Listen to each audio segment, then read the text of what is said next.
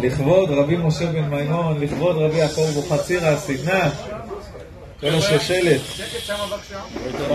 כל השושלת של אה, משפחת אבוחצירא, שהתחילה מרבי שמואל אבוחצירא, רבי שמואל אלבז, אחרי זה התהפך לאבוחצירא, מהסיפור עם המחצלת, ואחרי זה הוא ברח מבגדד למרוקו, היה בחברון, בגדד, מרוקו, מרוקו, השושלת נשארה לשמחתנו הרבה.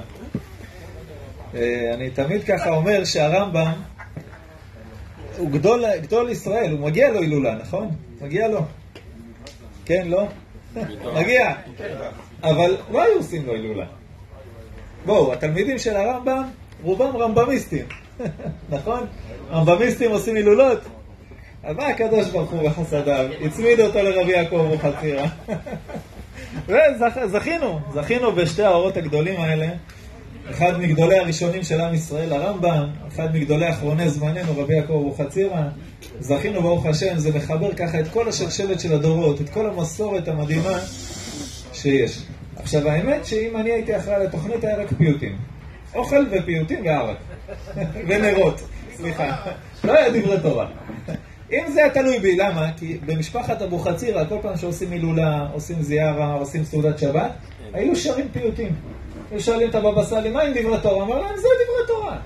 זה הפיוטים. כל פיוט אה, יש לו סודות גדולות, גדולים ונוראים. אבל אה, יש פה מארגן, והוא אמר שהכל צריך להיות על פי תוכנית. אז אנחנו בעזרת השם נדבר קצת דברי תורה, שזה טוב, כי אנחנו לא מכירים את כל הסודות שמשפחת אבוחצירא הטמינה בפיוטים. קודם כל, ההתחלה של הרמב"ם, נכון? לפי התוכנית זה הרמב"ם עכשיו. אחר כך רבי יעקב אבוחצירא. ההתחלה של הרמב"ם הייתה מאוד קשה. כשהוא היה ילד, לא ידע כלום, לא זכר כלום, לא רצה ללמוד, ברח מבית הספר, והתעסק עם אה, כל מה שרק אפשר חוץ מללמוד. והיו קוראים לו, ככה בלשון לא נעימה, בן הקצב. כי אבא שלו היה גדול בתורה, אבל אימא שלו ככה אה, הייתה בת של קצב, אם אני זוכר נכון, ואתה יצאת מ... אתה יצאת לא טוב, הרמב"ם. וזה אחת הדוגמאות הנפלאות, דוגמאות הנפלאות לאנשים שאומרים לא, אני אין לי כישרונות, אני... ברגע שהרמב"ם תפס את עצמו, מרוב עלבונות הוא ברח מהבית, הגיע אחרי זה לבית כנסת של הרי מיגש, סיפור שלם, אבל ברגע שהוא תפס את עצמו, אין, אין שום קשר בין היהדות לפני הרמב"ם לבין כל העולם היהודי אחרי הרמב"ם. שינה את כל העולם היהודי. ואין, אין, הוא מחייב אותנו, אין תירוצים. הילד הכי קשה בכיתה הגיע לדבר הזה, הגיע למצב שהוא מעיד על עצמו באגרות. שהיום, בגיל 40, פעם ראשונה שכחתי משהו. עכשיו אני יודע, הוא כל הזמן היה מטפל בחולים, והחולה אומר לו, שכחתי לקחת את התרופות, הוא אומר, עדיין לא הבנתי מה זה אומר. מה, מה זה שכחת? הוא אומר, היום הבנתי, פעם ראשונה, שכחתי משהו, אני לא זוכר איפה זה נמצא. זה הגדולה של הרמב"ם, זה ככה דבר שהוא מאוד מאוד לא פשוט. אה, אני קצת טיפה אדלג, תכננתי לדבר יותר, אבל אה, אה, נראה לי ש... אני אצטרך להיות פה כל הלילה בשביל לדבר על הרמב"ם, על הדברים האלה. למה לא? אין סיבה שלא, אין סיבה שלא. בגלל שזאת ההילולה של רבי יעקב אבוחצירא, אז אני רק אספר מופת של הרמב"ם. למרות שהרמב"מיסטים בחיים לא יספרו את זה, אבל מרוקאים, כמובן הרמב"ם היה שלנו, אז צריך לספר מופת. כמו משה רבינו, נכון? בדיוק. הרמב"ם, זרקו אותו לכלא. היה משהו עם המלך, לא הסכים לעשות כל מיני דברים, עלילות של השרים שכינו בו, זרקו אותו לכלא. הוא נכנס לכלא, מסתכל על הבן אדם, על האנשים שיושבים מסביב בתא, ואומר להם, אה, מי רוצה לצאת? אמרו, טוב, הבן אדם התחרפן. כל אחד שנכנס לכלא עובר איזה ככה, איזה שיבוש. פתאום הוא תופס, מקבל את ההלם של החיים, ארבע קירות, אין עם מי לדבר. מסכן, משתבש. אבל אחד שם אמר לו, אני רוצה. הוא אומר לו, טוב, בוא איתי, למה יש לי שיעור עוד שעה ואני חייב להגיע. הלך הרמב"ם, צייר על הקיר אה, כרכרה. צייר, גיר, אבן גיר, צייר על הקיר כרכרה עם סוסים. אמר לו, אתה רוצה לצאת? בוא תעלה לכרכרה. אני עולה על כרכרה שנמצאת בציור על הקיר, ברוך הבא. בכבוד. אין, אין מקומות שמורים. אבל הבחור הזה זרם. הרמב"ם נעמד ליד הקיר, איפה שהעגלון, הוא נעמד מאחורה איפה שהכרכרה, איפה שיש מקום לשבת, נעמד ליד הציור, והכרכרה מתחילה לעשות סיבובים על הקירות. להסתובב על הקירות, והופ, יוצאת מהחלון עם שניהם החוצה. והרמב"ם מגיע לשיעור, ואז הם קלטו שזה לא בן אדם שאתה יכול לשים בכלא. זה לא מישהו שאתה יכול ככה לתפוס אותו ולהפריע לו להגיע לשיעור. זה לא עובד. הרמב"ם העיד על עצמו שהוא עלה להתפלל בהר הבית. הוא כותב באיגרת שלו, ביום שלישי בשבת, ד' חשוון, יצאנו מעכו לעלות לירושלים תחת סכנה, ובו' חשוון נכנסתי לבית הגדול והקדוש והתפללתי בו. ובתשעה בחודש, בט' בחשוון, יצאתי מירושלים לחברון לנשק קברי אבותיי במערה, ואותו יום עמדתי במערה והתפללתי שבח לאל על הכל, והימים האלה, שישי ותשיעי בחשוון, אומר הרמב"ם, נדרתי שיהיו לי כמו יום טוב ותפילה ושמחה בהשם ואכילה ושתייה.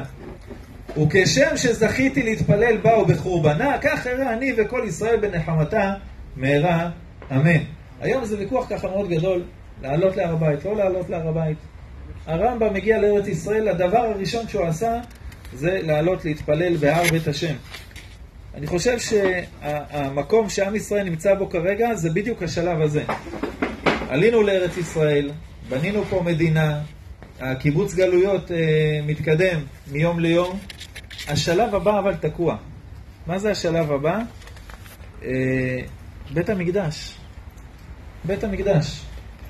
אנחנו לא עם ככל העמים. זאת אומרת, אם לוקחים מפה את כל הערבים, שולחים אותם לסוריה, ונהיה פה שקט, וארץ ישראל מתרחבת גם בשטחי יהודה, שומרון, עזה, שני הגדות של הירדן, גולן, כל גבולות הארץ המובטחת. אז הכל בסדר? אין פיגועים, איש תחת גפנות, הכל בסדר? בשביל זה באנו לעולם? לגוי זה בסדר. גוי ברגע שהוא מגיע לשלב הזה, עובר לנעלי בית, הגעתי למנוחה ונחלה, אלחמדולילה, הכל בסדר. יהודי רק התחיל את העבודה.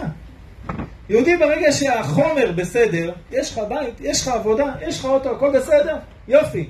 מה עם בית השם? מה עם הקדוש ברוך הוא? שאלה מאוד מאוד פשוטה, ממש, ממש דוד המלך בול. שאלה מאוד פשוטה, מחר בבוקר מחליטים, החבורה של הערבים שמשפצת פה בבניין מאחורה, לגור פה בלילה. לא בבית הכנסת, באוהל, שאתם מתפללים בו. עושים פה חפלות, חומוס, וזה לבנה, וכל הלילה שמים פה, אה, מתפללים פה, שמים שטיח, אה, משתחווים, ו... מה, מה אתם עושים בתור קהילה? אני שואל ברצינות. מתקשרים לאחר. אני לא יודע מי זה אבנר, אבל זה נשמע מפחיד. אף אחד לא עובר על דבר כזה לסדר היום. ואם עכשיו, בין שני המניינים של שחרית בבוקר, בעזרת השם כן ירבו מניינים, אמן. ויפרצו ויגדלו לרוב, החליט ערבי להיכנס עם שטיח בתוך הבית הכנסת, להשתחוות עם הישבן להיכל ועם הראש לכיוון מכה. מה אנחנו עושים? דבר כזה לא אמור להסתיים בשלום מבחינת הערבי הזה. איך יכול להיות שאנחנו עוברים את זה כל יום, כל יום בהר הבית? איך יכול להיות? הר בית השם. כל הקדושה של הבית הכנסת מושפעת מזה שיש קדושה בהר בית השם, בית המקדש. אז אתה אומר בית הכנסת זה בית מקדש מעט. שחרית זה כנגד הקורבן הזה, מנחה ככה, זה. הכל זה, זה מושפע, זה מאציל מהקדושה של בית המקדש בכל נקודה בגלובוס, ככה יש שם בית כנסת עם טיפה, בית מקדש מעט. אז זה משהו שבאמת אמור לזעזע אותנו, וזה משהו שאנחנו יכולים לקחת איתנו מהרמב"ם, מהיום הזה של הרמב"ם, לחשוב מה לעשות. בא בן אדם, הלך לרב שלו, ואם אין לכם רב, זה בעיה הרבה יותר גדולה מאשר הר הבית. כל בן אדם צריך לעשה לך רב. כל זוג צריך שיהיה רב, ששניהם עושים, אם לא, יש רק מריבות בבית. חייב, חייב, חייב. צריך חבר, עשה לך חבר וקנה לך רב. בלי זה אי אפשר. וגם הרב צריך שיהיה לו רב, וגם הרב שלו, גם הוא צריך רב. אין מה לעשות. ואתה הולך לרב שלך ואומר לך, אני לא מתיר לעלות להר הבית. וזה בסדר גמור. הרב שלך אמר, אל תעלה להר הבית. אבל מה אתה יכול לעשות משהו אחר בשביל בית המקדש? יש מלא מלא מלא דברים בשביל לחבר את עם ישראל לבית המקדש, לעודד את עם ישראל לבית המקדש, מכון המקדש, טיולים, להגיע לכותל. יש מלא מלא מלא דברים שאפשר לעשות בעניין הזה. אפילו הקורבנות בשחרית לפני התפילה, תיקון חצות, דברים, לא חסר. אבל זאת הקומה הבאה שעם ישראל צריך להגיע אליה. מה קורה כשבן אדם, מה קורה כשבן אדם יש לו קומה שהיא מחכה לו? הקדוש ברוך הוא ייתן לו איסורים עד שהוא יגיע לקומה הזאת. הקדוש ברוך הוא לא ייתן לך לשבת בשלווה, נכון? רבי יעקב אבוחצירא נקרא על שם יעקב אבינו. ביקש לשבת בשלווה, כפה, אין דבר כזה, הבאתי אותך נשמה לעולם, לא בשביל שתשב בשלווה. זה בעולם הנצח, פה זה עולם העבודה. אז הקדוש ברוך הוא לא ייתן לעם ישראל לשבת בשקט. עד שנוציא לפועל את הקומה הבאה. הקומה הבאה זה בית מקדש, זה תחיית המתים, זה משיח, זה גאולה, זה אור לגויים. יש לנו עוד מלא עבודה. גם אצלנו בקטנה, אצל כל אחד, וגם בלב וגם בבית, אבל גם בתור עם, יש לנו עוד המון המון עבודה. הדבר השני שהרמב"ם ככה מחזק אותנו, כותב הרמב"ם, רשות כל אדם נתונה לו. אם רצה להטות עצמו לדרך טובה ולהיות צדיק, הרשות בידו. אם רצה להטות עצמו לדרך רעה ולהיות רשע, הרשות בידו, ואין לו מי שיעכב על ידו מלעשות הטוב והרע. הרמב"ם לא מחדש פה כלום. אני בוחר מה לעשות. מה, מה כתבת לי פה? אם אני בוחר להיות צדיק, אני צדיק, אני בוחר... תודה. מה חידשת לי? המון פעמים אנחנו מאשימים, אני מדבר עליי בעיקר, אבל גם בכללי. בכללי. לא, זה הכל בסדר. גם בכללי, אה, אנחנו מאוד מאשימים את הקדוש ברוך הוא בדברים. אה, בעזרת השם, כשאנחנו אומרים בעזרת השם, אז גם כשמשהו לא הולך, זה גם הוא השם. אבל אומר לך הרמב"ם, אתה השם בהכל. אתה רוצה להיות צדיק? אתה יכול להיות צדיק. לא משנה מה הקדוש ברוך הוא גזר. לא משנה איפה נולדת. לא משנה מה עשית עד אותו רגע. משה רבנו, בגיל 80 התחיל להנהיג את עם ישראל. רבי יוחנן בן זכאי, 40 שנה היה סוחר. רבי עקיבא, 40 שנה עם הארץ. אחרי זה 40 שנה למדו, 40 שנה הנהיגו את עם ישראל. אין איזה זמן שהוא מאוחר מדי. אין איזה דבר שאתה יכול להאשים חוץ ממך. אתה הבן אדם שאחראי להכל. והרמב"ם, העיקרון הזה הנהיג את הרמב"ם במשך כל החיים שלו. הוא רואה שעם ישראל הולך לאיבוד, כי יש ש"ס ענקי, כל הגמרות, בן אדם רוצה לדעת הלכה בהלכות שבת, צריך לעבור על כל הש"ס. יש מסכת שבת, אבל יש גם הלכות שבת בכל הש"ס. מה יעשה? אומר הרמב"ם זה לא תקין. הוא אומר, אני קם, אני אכתוב ספר הלכה שיסכם את ההלכות מכל הש"ס. באיזה, עזות אתה ניגש לפרויקט כזה? איך אתה מסוגל? מי אתה בכלל שתסכם את כל התורה של משה רבנו, תכתוב אותה בצורה אחרת, ותגיד לכולם מה לעשות להלכה? תחשבו איזה, איזה מעבר בין גמרא לבין ספר ההלכה מסודר, של כל היד החזקה. זה, זה מעבר, אומר הרמב"ם, סליחה, יש פה בעיה. אני אקום ואני אתקן את הבעיה הזאת. הוא רואה שאם בפירוש של המשנה אותי, הרבה הרבה ספרים שהוא עשה, הוא רואה שלעם ישראל המוסר והאמונה והמחשבה לא מסודרים, אני אכתוב ספר על זה. וכל דבר ודבר הוא לוקח אחריות והוא אומר, אני, אני זה שצריך לעשות, והוא ממש חיים מאוד מאוד גדולים של עשייה. אה, יש פרויקט שנקרא הרמב"ם היומי. אמרנו דברים של הר הבית, אמרנו לקחת אחריות, לא להאשים אף אחד, אתה, אתה ואתה, בך תלוי הכל, ויש את הדברים קטנים, בסדר? יש פרויקט שנקרא רמב"ם יומי, בן אדם לומד כל יום הלכה שתיים ברמב"ם. זה קשה? לקרוא שתי הלכות ברמב"ם? זה לא קשה.